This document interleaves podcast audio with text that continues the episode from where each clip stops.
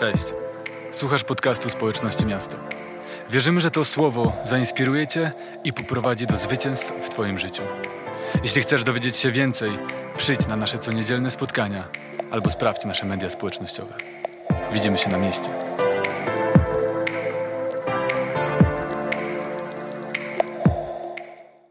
Dobry, e, miasto. Seria Tak jak nam przebaczono, z tego wszystkiego, co mówicie, co piszecie, jest ważna, jest przełomowa. Ona już e, czyni różnicę w waszym życiu, w waszym duchowym życiu, po prostu w waszych relacjach. E, Ale chcę wam powiedzieć, że dzisiaj podsumujemy tę serię przesłaniem, bez którego to wszystko, co zostało dotychczas, dotychczas pow- powiedziane, nie będzie mogło e, wykonać swojej pracy. Dzisiaj będziemy chcieli mówić o tym, e, o tej mocy, która, autorytetu, który zaczyna się w tym miejscu, w którym byliśmy zranieni. Bo wiecie, przebaczenie jest kluczowe w naszej drodze do wolności. Ale te zranienia, e, te trudne doświadczenia, one nie muszą pozostawać traumą czy jakimś epizodem, który zniszczył nasze życie, zniszczył jakiś sezon naszego życia. Epizodem, który chcemy gdzieś zakopać i schować i cieszyć się tym, że już teraz jesteśmy wolni. Nie. Właśnie w tym miejscu, właśnie w tym miejscu, w którym byłeś zraniony, możesz odkryć miejsce Twojego nowego autorytetu i o tym chcę dzisiaj mówić. To jest przesłanie, które musi zamknąć proces Twojej drogi przez e, przebaczenie. Dlatego chcę, abyś naprawdę przyjmował to nie tylko głową, ale swoim e, sercem. Słuchajcie, przebaczenie Przebaczenie w naszym życiu jest e, tak ważne, dlatego że trudne momenty, każde zranienie, czy krzywda, której doświadczyliśmy od kogoś, czy to, że ktoś nas opuścił, czy błędy, które my popełniamy, to wszystko pozostawia w nas swój ślad. Wpływa na to, jak się zachowujemy, wpływa na to, e, jak, w jaki sposób komunikujemy się, wpływa na to, kim jesteśmy. Zranienie, nawet przebaczone, pozostawia głęboko w tobie ślad, pozostawia bliznę. Ale wiecie co? Blizna, ten, ten motyw blizny, ten obraz jest pięknym obrazem, którym Bóg posługuje się w swoim słowie, którym Bóg posługuje się w historii, w historii zbawienia. I dzisiaj chcę właśnie o tym z wami rozmawiać. W Ewangelii Jana w 20 rozdziale, kiedy Jezus przychodzi po raz drugi do uczniów po swoim zmartwychwstaniu, czytamy o tym, że pokazuje im swoje rany. Przeczytajmy dokładnie 27 i 8 werset. Potem zwrócił się do Tomasza, zbliż tu swój palec i obejrzyj moje ręce, zbliż swoją rękę i włóż w mój bok. I nie bądź bez wiary, ale wiesz. Tomasz natomiast wyznał, mój Pan i mój Bóg. Mój Pan i mój Bóg. Często dowodzimy Bożej obecności w naszym życiu przez błogosławieństwo, przez sukcesy, które pojawiają się w naszym ży- życiu. Czyli tak, jestem zdrowy, awansuję w pracy, zarabiam dużo pieniędzy, mam wielu przyjaciół, układa mi się w małżeństwie, jestem błogosławiony, a więc Bóg jest obecny w moim życiu. To jest często schemat myślenia, który mamy jako chrześcijanie. Ale kiedy Jezus przychodzi do uczniów i kiedy dowodzi swojej obecności, dowodzi tego, że zmartwychwstał i że zwyciężył, On nie przypomina im o błogosławieństwach, które im dał. Nie przypomina im, jak rozmnażał chleb, jak znaleźli pieniądze w pyszczku ryby, jak uzdrawiał chorych. Nie. On pokazuje im swoje rany. Spójrzcie na moje rany. To te rany dowodzą o tym, że ja tutaj jestem, że zwyciężyłem śmierć, że jestem obecny w waszym życiu i będę obecny w waszym życiu. On pokazuje rany i mówi: To przebiło mnie, ale oto żyję. Ten krzyż mnie złamał, ale powstałem. Byłem martwy, ale powstałem z grobu. Chcę ci powiedzieć: nie wstydź się swoich zranień.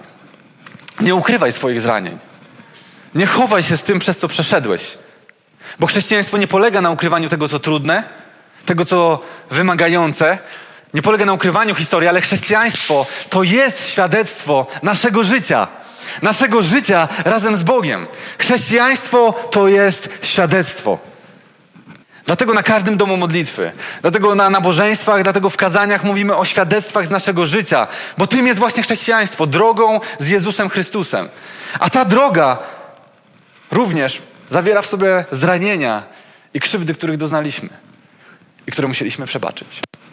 Jedną z deklaracji takich zdań, na których budujemy wizję społeczności miasto, jest zdanie, w którym mówimy, że nie uczymy ludzi chrześcijaństwa, ale żyjemy tak, aby sami chcieli stać się uczniami Jezusa.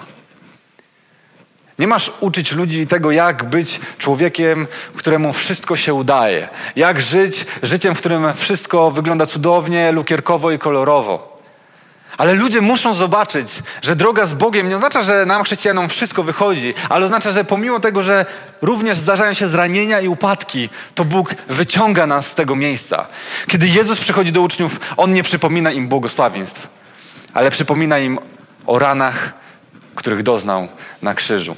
Nie ukrywaj swoich ran, bo chrześcijaństwo to świadectwo.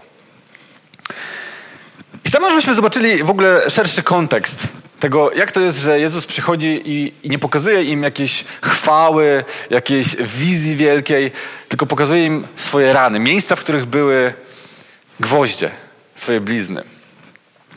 Czytamy od 24 wersetu takie słowa. W czasie tego spotkania z Jezusem, tego pierwszego, nie było wśród nich Tomasza, jednego z dwunastu, zwanego Dydymos, czyli e, bliźniak. Uczniowie przekazali mu zatem, widzieliśmy Pana.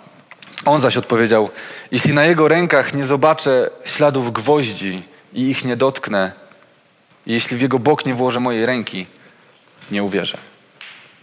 Po ośmiu dniach uczniowie znów byli razem i Tomasz wśród nich.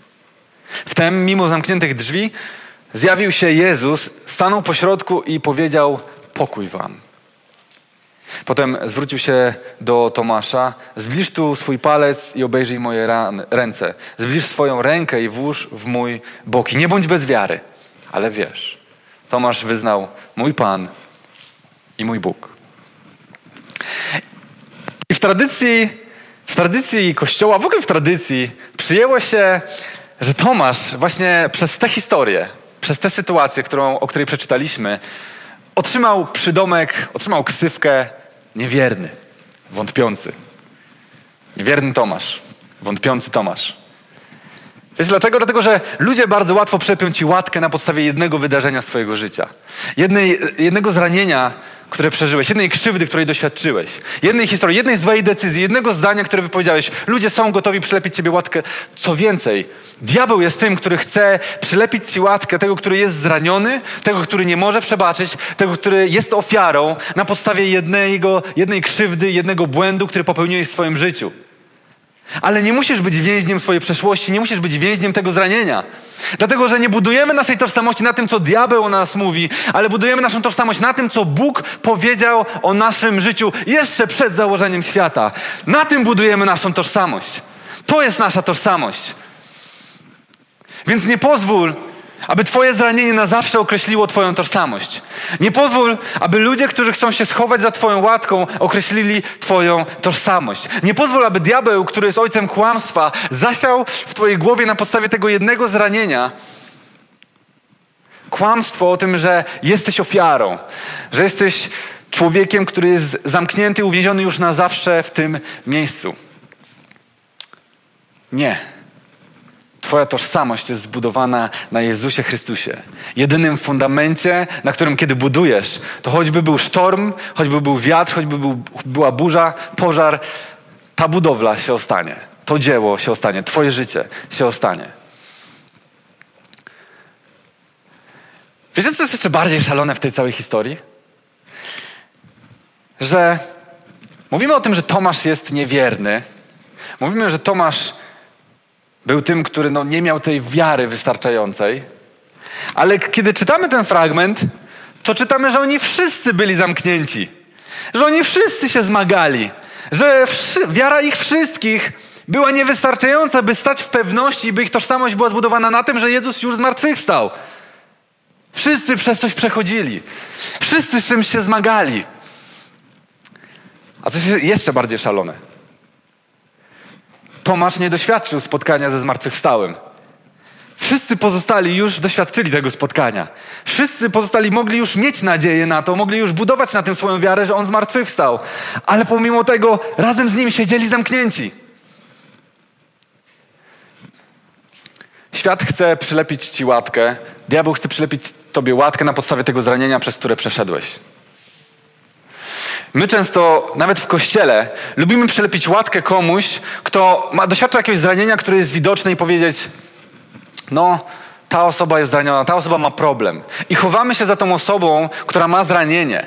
Ale kiedy wszyscy autentyczni, szczerzy przyjdziemy przed Bogiem i wyciągniemy nasze ręce, to choćbyśmy nosili długi rękaw, to świat w końcu zobaczy, że każdy z nas ma zranienia, każdy z nas ma blizny, bo przeszedł przez coś. Jesteśmy w tym razem, każdy z nas musiał przejść przez drogę przebaczenia.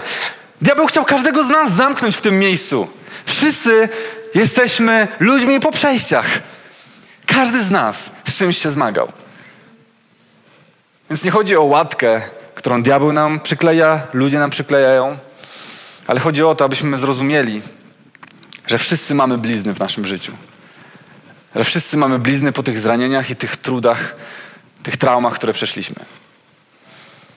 I chodzi o to, żeby być autentycznym. Przyjść do Boga, wyciągnąć swoje ręce, aby świat zobaczył, przez co przeszliśmy. Dlatego Tomasz nie powinien być niewiernym Tomaszem. Nie powinien być wątpiącym Tomaszem. Ale Tomasz, jak już, może być nazwany szczerym Tomaszem. Może być nazwany autentycznym Tomaszem. Dlatego, że kiedy on mówi, chcę zobaczyć te zranienia, chcę zobaczyć te blizny, on mówi, tak naprawdę wiem, że jestem słaby. Wiem, że już kiedyś deklarowałem razem z Piotrem, o tym mówiliśmy tydzień temu, że nigdy nie opuszczę Jezusa. Mówiłem, że będę zawsze wierny, że zawsze będę wierzył, ale kiedy przyszło zagrożenie, uciekłem razem z innymi. Więc teraz nie chcę już nic deklarować. Boże, jestem szczery przed Tobą, jestem autentyczny. To, co się wydarzyło, to pojmanie, ta śmierć Jezusa na krzyżu, to mnie zraniło, to mnie osłabiło. I teraz nie jestem gotów na żadną deklarację, ale kiedy doświadczę zmartwychwstałego, wiem, że wtedy, że wtedy będę mógł na nowo pójść dalej w swoim życiu. Będę mógł na nowo przyjść do Ciebie i zbudować te relacje, zbudować swoją tożsamość. On nie był niewierny. On był szczery. On był autentyczny. On nie ukrywał swojej słabości. On nie ukrywał, że też przez coś przeszedł. I kiedy Tomasz to mówi, nie jest tak, że Jezus przychodzi natychmiast i mówi: No to zobacz, tu są moje zranienia, tu są te miejsca, gdzie były gwoździe. Ale czytamy, że minął tydzień i wtedy przychodzi, po ośmiu dniach. Po ośmiu dniach przychodzi Jezus. Tomasz musiał przejść przez próbę, przejść przez ten proces. To nie było siedem godzin. To było siedem dni. Siedem dni, kiedy Tomasz cały czas musiał widzieć, że ruch, który zgromadził się wokół Jezusa, rozprasza się.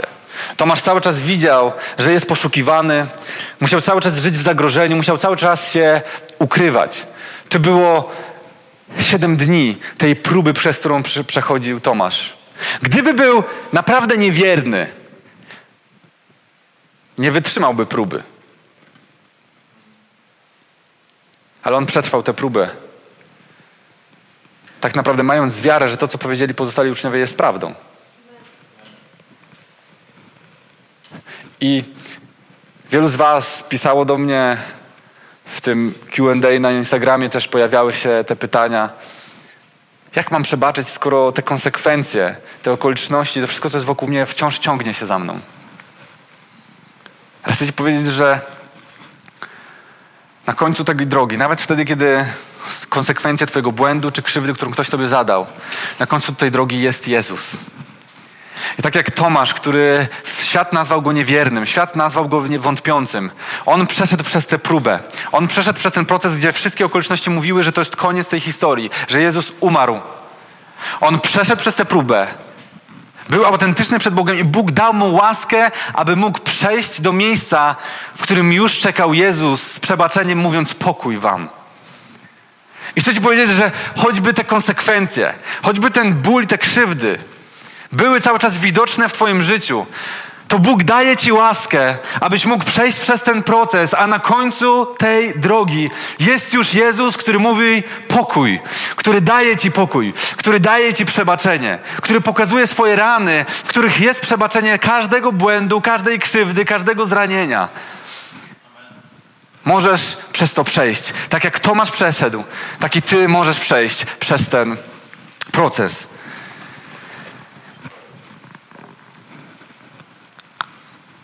Kiedy Jezus wraca,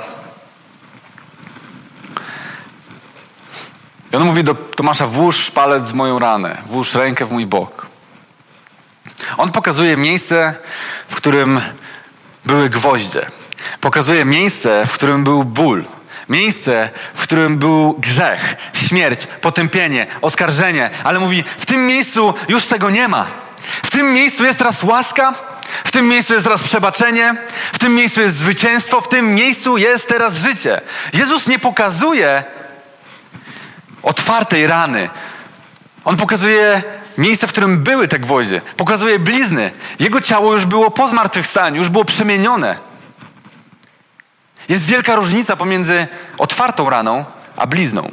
Jest wielka różnica pomiędzy byciem zranionym, a przejściem przez zranienie dzięki przebaczeniu. Kiedy jesteś zraniony, kiedy twoja rana jest otwarta, kiedy cały czas brak przebaczenia, ten gwóźdź jest w twojej ranie, wtedy przenosisz historię zranienia na ludzi, którzy są wokół ciebie. Jako pastor, jako mówca, jako lider, jako rodzic, jako przyjaciel. Przenosisz historię zranienia na ludzi wokół. Ale kiedy rana jest zabliźniona, nie przenosisz historii zranienia, ale przenosisz historię przebaczenia. Nie przenosisz historii bólu, ale przenosisz historię uzdrowienia. Jezus przychodzi i mówi: Te rany były symbolem grzechu i śmierci, ale teraz, kiedy zmartwychwstałem, te rany są znakiem przebaczenia i życia. Twojej historii jest dokładnie tak samo. W Twoim życiu jest dokładnie tak samo. Nie musisz już przenosić historii bólu, ale kiedy przez przebaczenie rana zabliźni się, zaczynasz przenosić historię przebaczenia. Zaczynasz przenosić historię przebaczenia na ludzi, którzy są wokół Ciebie. I Bóg może i chce przemieniać to, co trudne i bolesne w Twoim życiu, na Twoje doświadczenie, które umocni Ciebie i umocni ludzi wokół. Drugi list do Koryntian,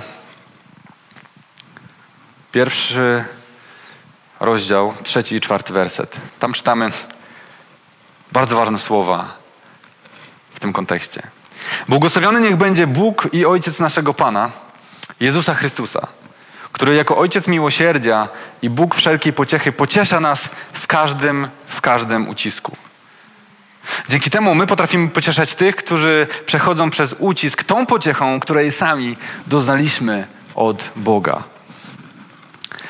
Bóg wszelkiej pociechy. Bóg wszelkiej pociechy, możesz sobie to zakreślić. Wszelkiej pociechy.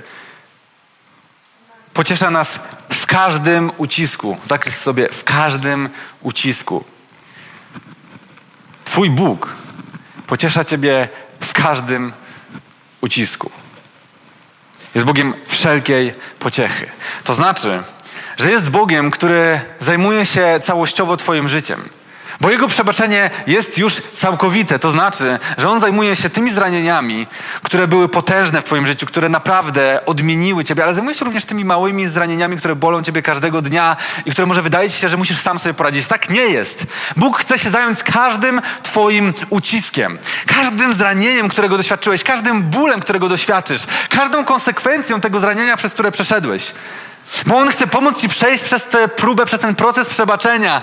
Dlatego On jest Bogiem wszelkiej pociechy. W każdym ucisku chce, żebyś zakodował to sobie w swojej głowie. Bóg wszelkiej pociechy w każdym ucisku. Taki jest Twój Bóg. Bóg wszelkiej pociechy. Nie ma rzeczy, które on by pozostawiał przypadkowi, w których on by powiedział: Zajmij się tym sam. Te sprawy już mnie nie interesują. Skoro nie poradziłeś sobie z tym wcześniej, ja teraz się tym nie będę zajmował. To nie jest Twój Bóg. Twój Bóg jest Bogiem wszelkiej pociechy. Amen. A dalej czytamy, że tak jak Bóg wszelkiej pociechy pociesza Ciebie w każdym ucisku, dzięki właśnie takiemu Bogu, który pocieszył ciebie w twoim zranieniu i pozwolił ci przejść przez drogę przebaczenia. Teraz, dzięki temu, ty potrafisz. Ty potrafisz. Paweł pisze, że ty potrafisz. Nie, że ty możesz, nie, że ty możesz spróbować, że ty możesz się starać, ale on mówi dzięki temu, że Bóg już tobie przebaczył, dzięki temu, że On już ciebie pocieszył w każdej tej sprawie, ty potrafisz pocieszać tych, którzy przechodzą przez ucisk. I tą pociechą, której sami doznaliśmy od Boga, my możemy pocieszać innych. Ty już to potrafisz. Przejdziesz przez ten proces jak Tomasz. Przejdziesz przez tę próbę przebaczenia jak Tomasz. Choćby konsekwencje Twojego błędu, tego zranienia, którego doświadczyłeś, ciągnęły się latami. Ty możesz. Ty potrafisz już to zrobić. To jest już w Twojej mocy, dlatego że Bóg pierwszy Tobie przebaczył. I tą pociechą, którą On Ciebie pocieszył, teraz Ty będziesz pocieszał wszystkich dookoła.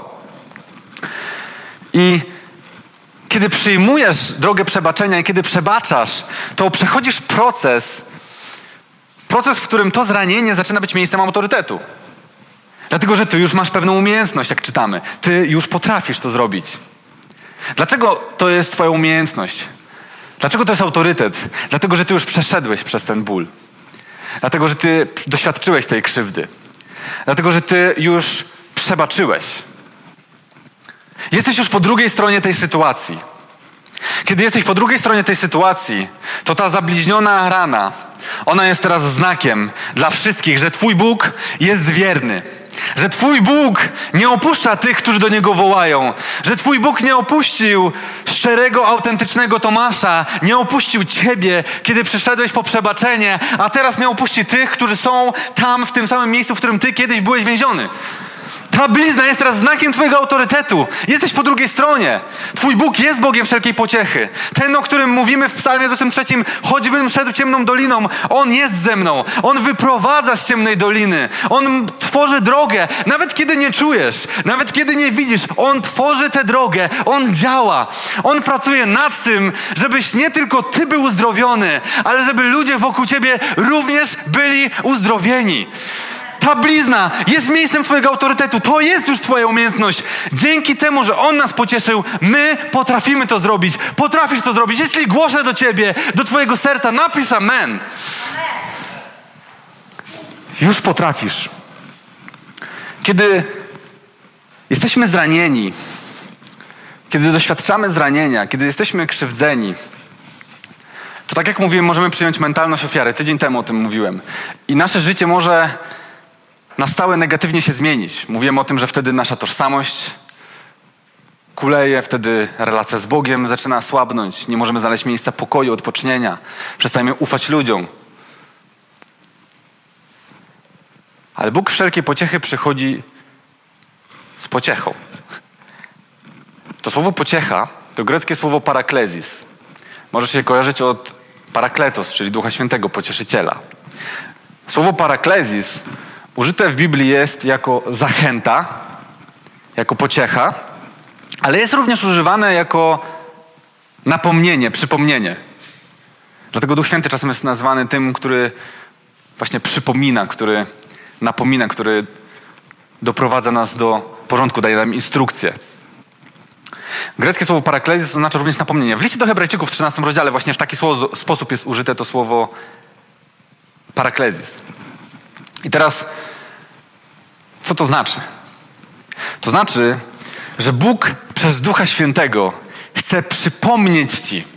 On chce wylać na Ciebie kubeł zimnej wody i powiedzieć Ci, nad Twoim życiem jest powołanie. I jeśli tylko pozwolisz przez przebaczenie zabliźnić się ranie, której doświadczyłeś, to ja chcę nadać sens i cel wszystkiemu temu, co wydarzyło się w Twoim życiu. Ja chcę Ci to przypomnieć. To nie ma być tylko pociecha, że przytulę Cię, ale chcę Ci przypomnieć, że jest coś więcej, że Twoje życie nie zatrzymało się w miejscu Twojego zranienia, nie zatrzymało się w miejscu, w którym przebaczyłeś tę sytuację, ale ja chcę poprowadzić Ciebie dalej, ponieważ jestem Bogiem wizji. Ponieważ jestem Bogiem, który prowadzi dalej.